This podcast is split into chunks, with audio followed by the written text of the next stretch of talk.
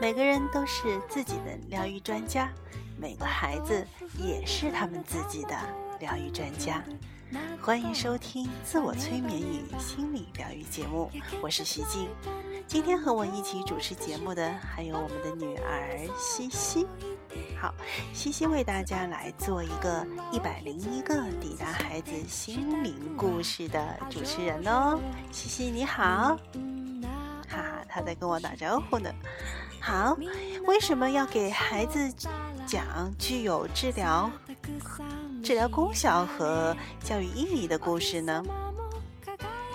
因为你们是否记得，在小的时候，我们的父母在床边给你讲故事，又让你是如何听过通故听故事来发现新的自我，体会故事结束时内心的激动。并和讲故事的人分享那份特殊的亲密感受。而现在这一期节目当中，其实我们是掉了个头，让西西来讲故事，让妈妈来听故事。好了，今天西西在西西旁边的西西西的笑呢。好，他已经准备好了，接下来他就为大家开始讲故事喽。你听过五只小鸡的故事吗？好的，很久以前有五只小鸡，它们和鸡爸爸、鸡妈妈一起生活。一天早上，它们醒来，感到饿了，这就跟我们大多数的人早上醒来或是下午放学回家的感觉一样。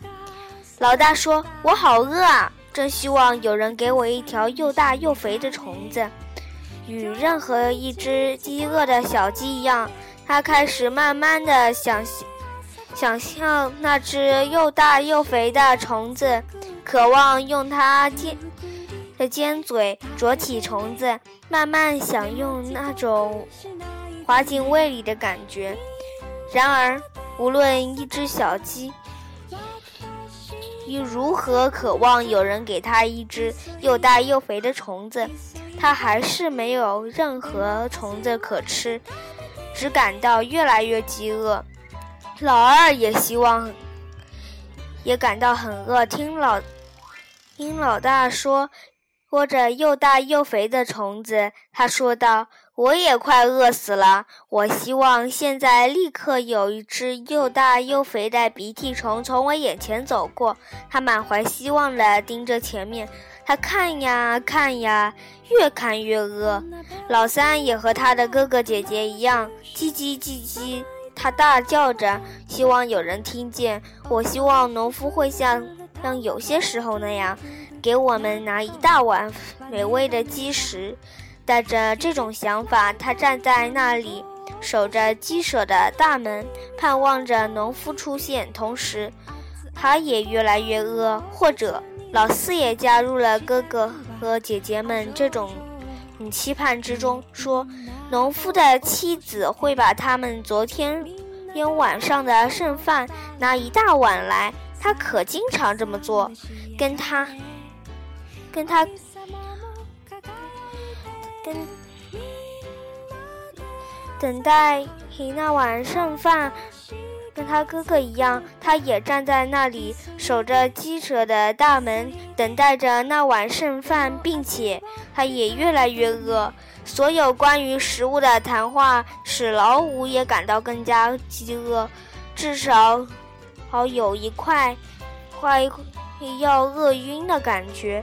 现在，如果有一大碗松麦，爱的小麦，你拿什么我都不会交换的。他补充道：“道，我希望有一些小麦、燕麦或者大麦。”他目不转睛地盯着这个铁盘，因为农夫有时会放一点谷物。他一直盯着铁盘，每一秒钟他都感到饥饿的增加。鸡爸爸无意中听到了老五的祈求，他招呼道：“过来，孩子们。”他把五只小鸡聚拢在身边，继续说：“你们注意到我和妈妈妈妈，啊啊，在饥饿的时候是怎么做的吗？如果你们想吃早餐，就跟我来到花园里来，在那儿你能学会刨出并吃到你自自己的食物，就像我们一样。好，西西，谢谢西西为我们讲了这个名叫《照顾自己》的故事。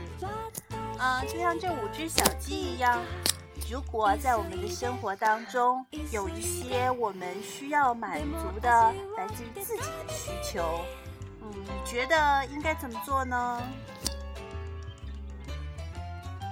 为自己的需要负责。哇，为自己的需要负责，怎么负责呀？观察其他成功或者的做法，工者的做法。啊，或者其他成功者的做法啊。嗯，就像这五只小鸡，它们想要捕捉食物的话，向谁学习呢？鸡爸爸。鸡爸爸学习啊。那如果如果我们的同学想要有好的成绩的话，向谁学习呢？向我们班的好学生学习。向你们班的好学生学习啊！啊，那如果要想画画画的好的话，向谁学习呢？画家。啊，那如果在你们班要向谁学习呢？向我或者美术老师。我向你或者美术老师学习啊。嗯，好的。那妈妈的话不如你画的好，我也要向你学习。哦，恭喜你哦！这次，这一次，西西同学在少年宫的绘画班里面获得了最佳学员的奖状，要恭喜西西。妈妈在那个动漫卡通里我也有。嗯，好的，好，感谢收听，由西西为大家。主持的一百零一个抵达孩子心灵的故事，请听使劲为你的主持的自我催眠与心灵疗愈节目。我们下期节目再见，拜拜拜拜拜拜。